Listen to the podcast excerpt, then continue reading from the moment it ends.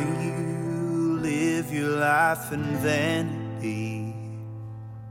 You traded all your hopes and dreams for insanity. You caught a glimpse of the victor's crown in travesty. I'm Father Harry Dean, a priest of the Diocese of Austin, and with me is Deacon Ronnie Lostavica, deacon in the Diocese of Austin. Deacon Ronnie serves in the Restorative Justice Ministry, serving our incarcerated and officers in the city of Gatesville, Texas.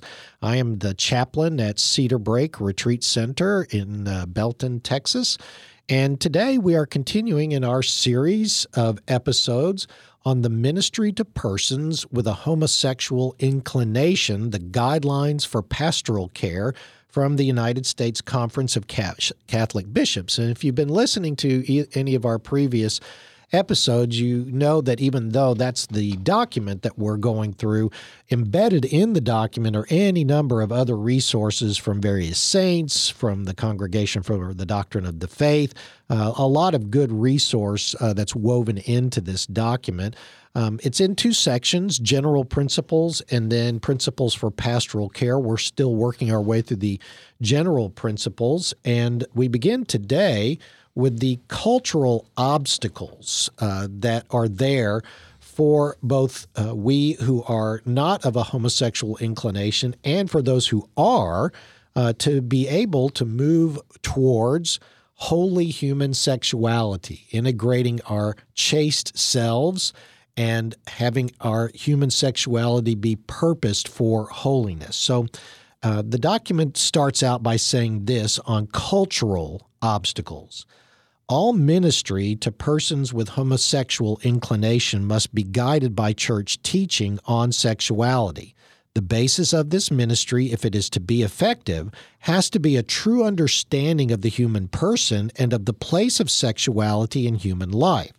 Departure from the church's teaching or silence about it in an effort to provide pastoral care is neither caring nor pastoral. That's from the Congregation for the Doctrine of the Faith. And then the bishops continue in their document the church cannot support organizations or individuals whose work contradicts, is ambiguous about, meaning it goes one way or the other without falling in anything concrete, or neglects her teaching, the church's teaching, on sexuality. All support should be withdrawn from any organizations which seek to undermine the teaching of the church, which are ambiguous about the teachings of the church, or which neglect the teachings of the church entirely. Such support, or even the semblance of such support, can be gravely misinterpreted. And of course, I think between the lines, what they're addressing there are people of goodwill who are trying to reach out to this same group of souls, people who manifest either homosexual inclinations or who are living active lifestyles in a homosexual community. And at the same time, they want to partner with us. Um, the partnering is good, is what I hear them saying, but it can only really happen if they're abiding by our teachings on human sexuality. If there's mixed messages there, if um, there is a disregard for the teachings on of the church on human sexuality, then we do better not to partner with with groups of, of that nature. Uh, I know not everybody's going to agree with that, but that is what we, we have, and, and so that's what we want to, to faithfully put on the table and have people move towards um, when they when they can, and certainly in making decisions about with whom to partner if you're working with this particular group of people within your parish or diocesan uh, community. The church's teaching on homosexuality, this is the, the bishop's document continues, is attentive to the natural law imprinted in human nature and faithful to the sacred scriptures. This teaching offers a beacon of light and hope in the midst of considerable confusion, intense emotion, and much conflict. Within our culture, however, there are various obstacles that make it more difficult for some people to recognize the wisdom contained in this teaching. And then they go on and start to outline some of those obstacles. One obstacle is intolerance of those perceived as different. It remains true that some persons identified as homosexual are victims of violence. The fact that homosexual acts are immoral may never be used to justify violence or unjust discrimination. That's from the Congregation for the Doctrine of the Faith. And the bishop's doc- document continues.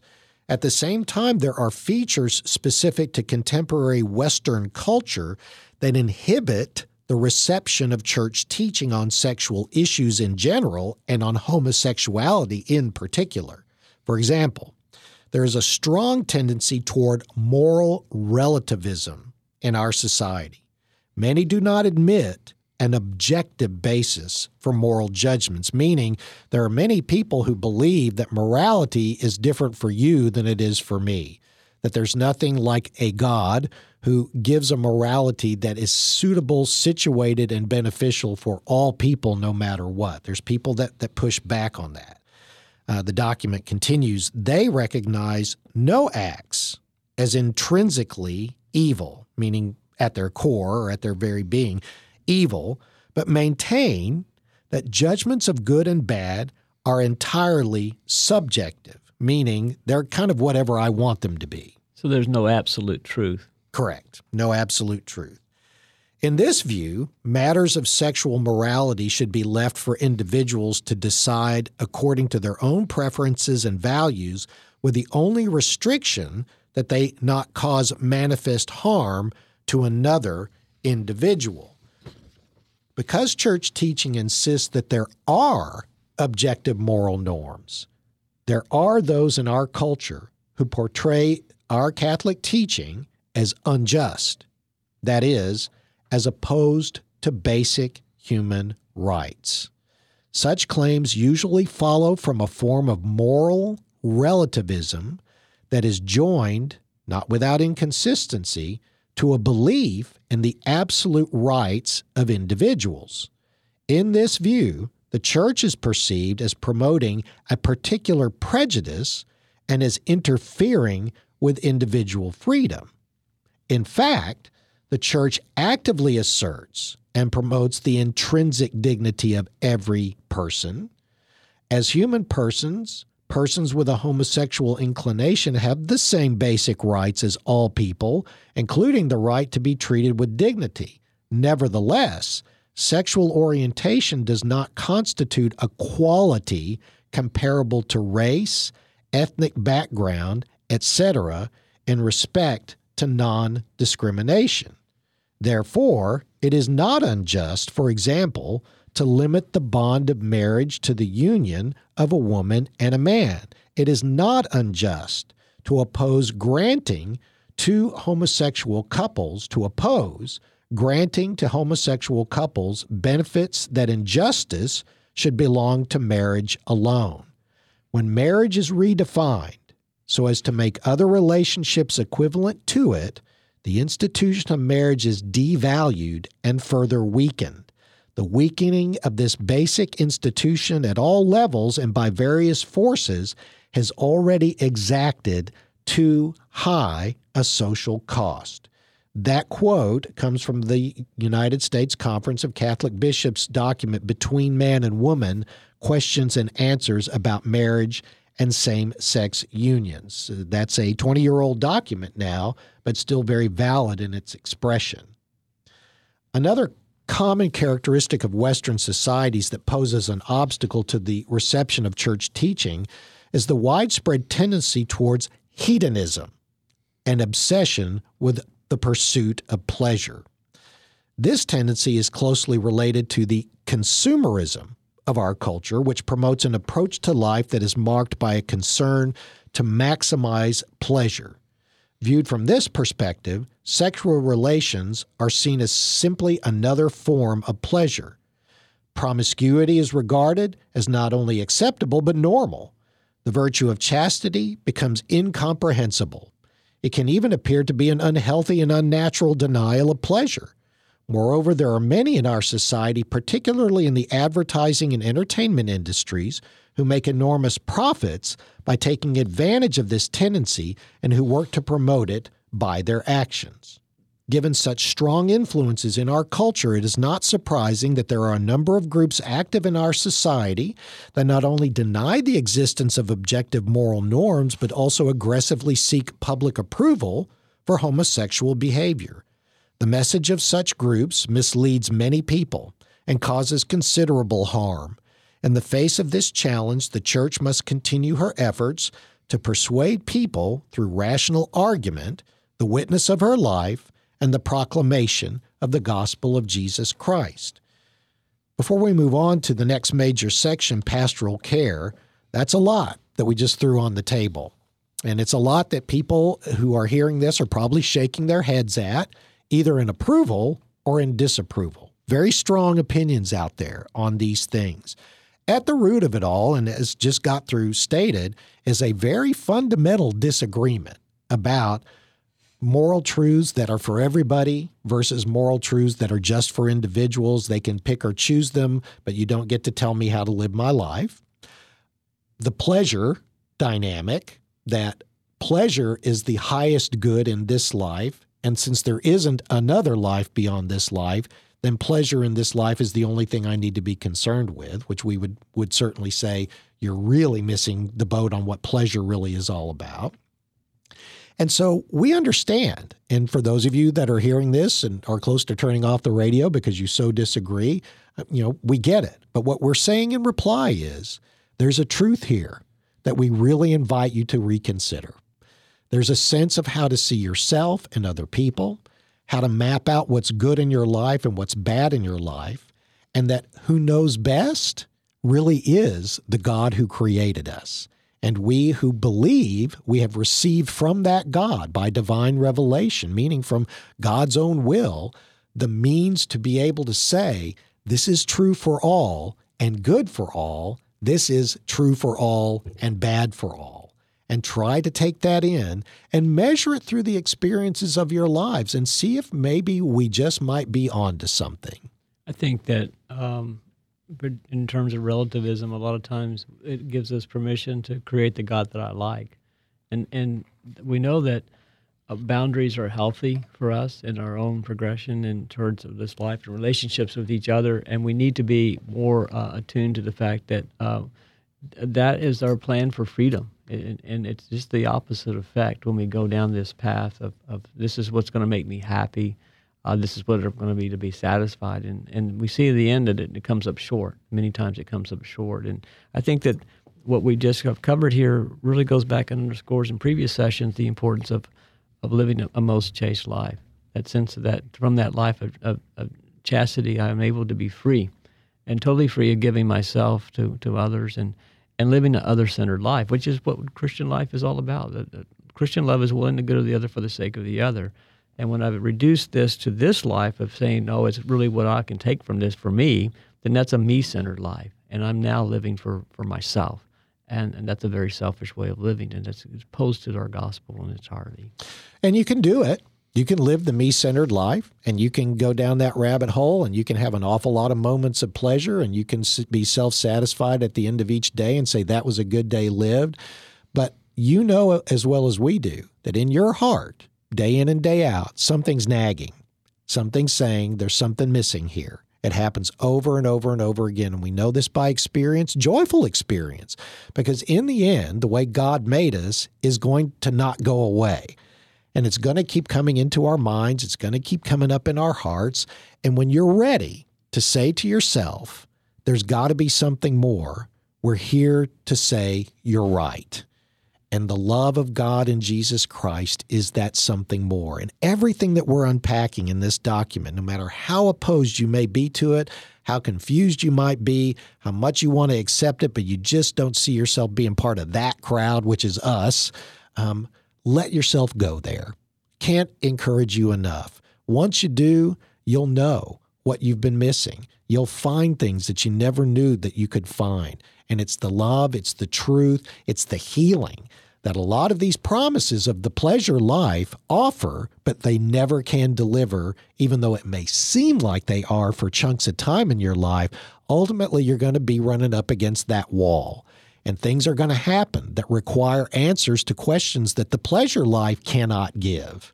Uh, like, why do bad things happen to good people? Why do people have to die? Why is there suffering? All of these different things that come up in the human heart, people of goodwill that allow themselves to live the pleasure life. And yet, we say, find that pleasure in the other. And the other is God, and the God that we find in, in one another, including those with whom we disagree. That leads us then to the second major piece of this uh, ministry to persons with a homosexual inclination guidelines for pastoral care, and it is the pastoral care guidelines themselves. And Deacon Ronnie, the first one is church participation. As baptized members of the Catholic community, persons with a homosexual inclination continue to look to the church for a place where they may live an authentic life, a human integrity of holiness of life. And being welcome into the participation in their local faith community is the foundation of spiritual support that the church offers to them. Full and active participation is encouraged. And what we see there is the essential to the success of ministry to the person with a homosexual inclination will be support and leadership of the bishops and the pastoral leaders a welcoming stance of Christian love by the leadership and the community as a whole is essential for this important work. And this is particularly important because more than a few persons with a homosexual inclination feel themselves to be unwelcome and rejected. Persons who experience same sex attraction and yet are living in accord with church teaching should be encouraged to take active role, an active role in the life of the faith community However, the church has a right to deny roles of service to those whose behavior violates her teaching. Such service may seem to condone an immoral lifestyle and may even lead to occasions of, of scandal. Probably good for us to pause and take that one on for a little bit of discussion because it is a very sore point in a lot of cases because it, it can come across sounding like the church is talking out of both sides of her mouths. We invite you who have a, a, homosexual inclination into our midst. Christian love, it says, by leadership and community as a whole, is essential for this important work. Important to uh, that uh, that many persons with a homosexual inclination feel themselves to be unwelcomed and rejected. That's on you and me. That's on our sense of. And so before you ever even get in the presence of somebody that you look at and say, oh, that's got to be a homosexual person, they're going to feel that right away. They're going to see, feel your hackles. They're going to see your body language pulling back. Praying our way into not doing that is part of how we assist people to make the decision to walk away from the inclination, to practice those virtues, and to live that chaste life. But if they see the hackles, if they see the withdrawn body language, if they feel a sense of disdain and I'm looking down my nose at you because you're standing next to me in Mass, the people that want to agitate them back into that life have an easy way to get them to come back because they're going to make them feel welcomed, at least initially, even though it's a shallow welcome. It's for us to be able to overcome some of our own obstacles, our own individual things, and say, I must be welcoming because my church is asking me to be. And in so doing, I can assist this person in living a chaste life. I agree, but we would also say that uh, roles of ministry or service would also be uh, denied to a heterosexual who is living an immoral life as well. No so question we're about not going to sit and be able to say we have a double standard here. Uh, but what we're calling them though to is not not obstacles but opportunities for growth. That you know we can grow in holiness, we can grow in our service to to our God and to each other, and and that's what's that's what's important. And that invitation to, to change that invitation to embrace what is was holy and true. And that practice will lead us to a fuller relationship with God and each other. I think also the, um, the special care ought to be taken to ensure that those carrying out the ministry of the church not to use their position of leadership to advocate positions or behaviors not in keeping with the teachings of the church. They must not belong to groups that oppose church teachings. Uh, this is not sufficient for those individuals, excuse me, this is not sufficient for those involved in this ministry to adopt a, petition, position of distant neutrality with regard to church teaching. For uh, some persons, revealing their homosexual tendencies uh, to certain close friends, family members, a spiritual director, confessor, or members of a church support group may provide some spiritual and emotional help and aid them in their growth in the Christian life. In the context of parish life, however, general public self disclosure are not helpful and should not be encouraged.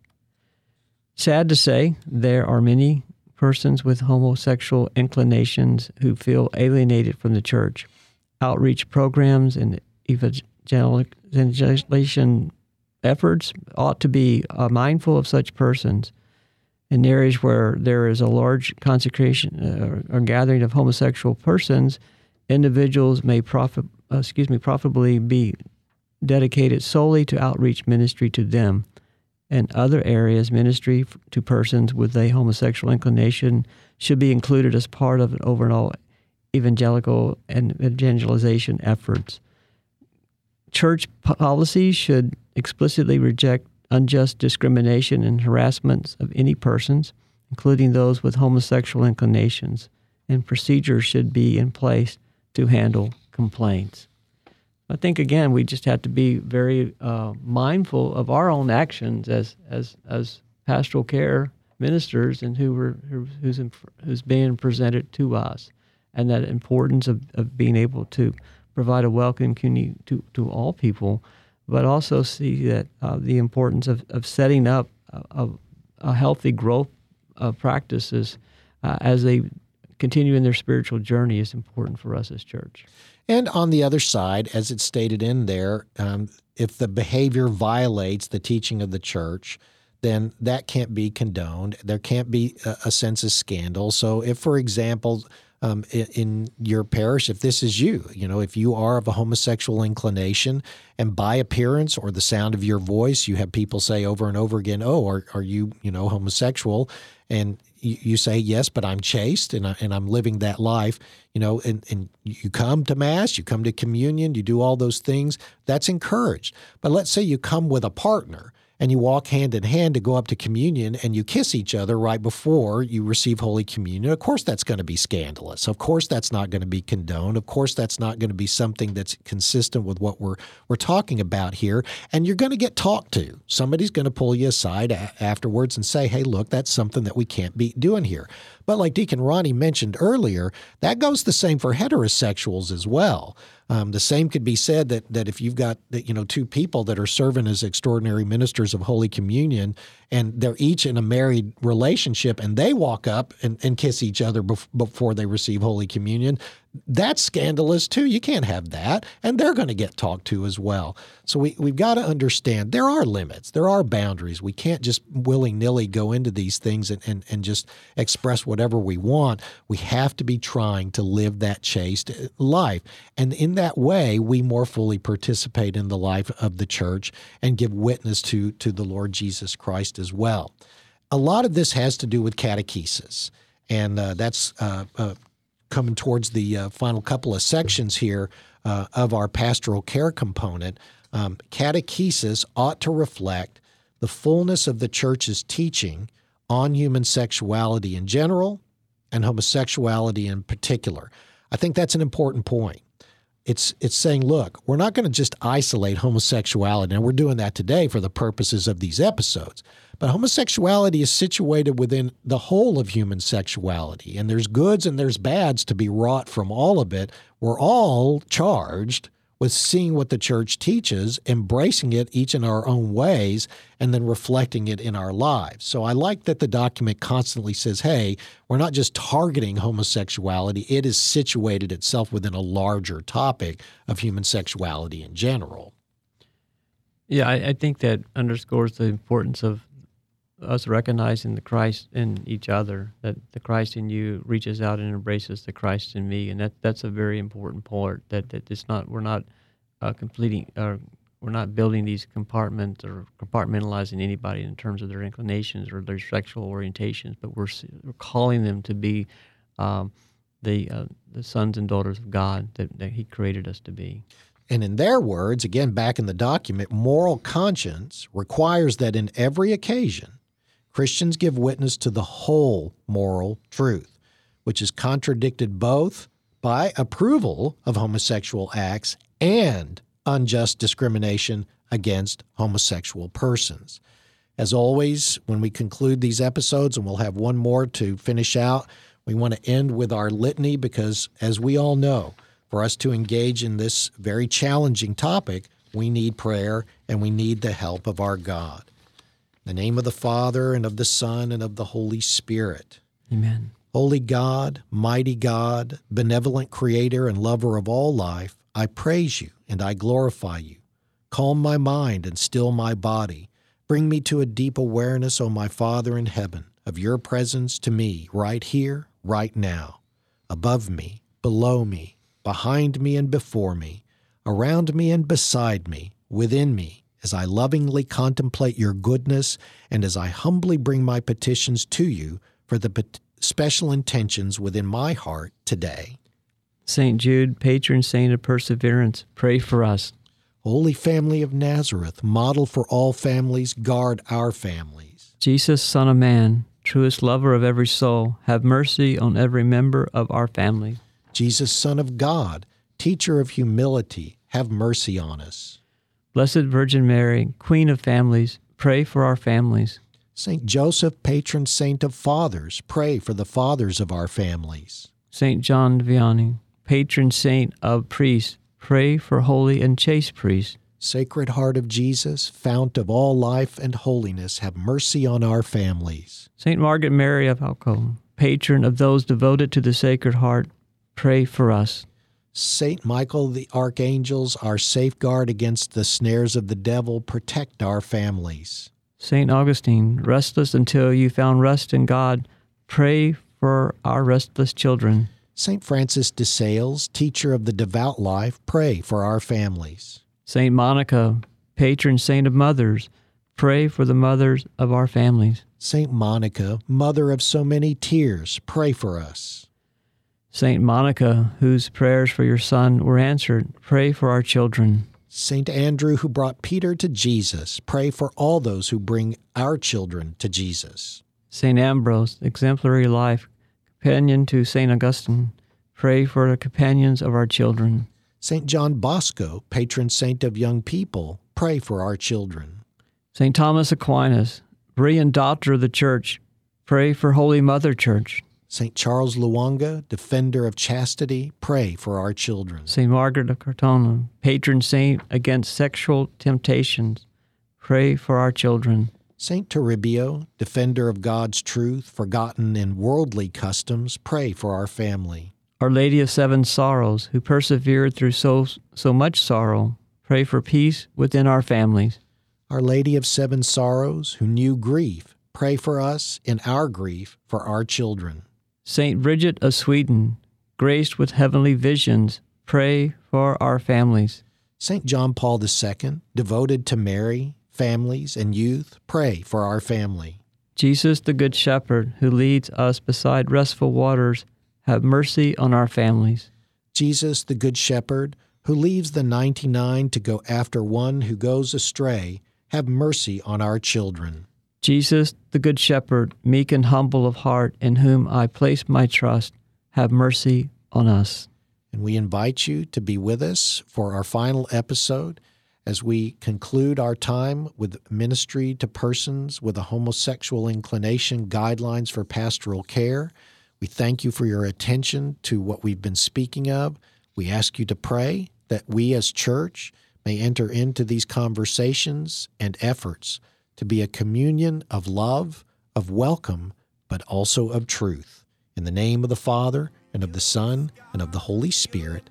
Amen. Amen.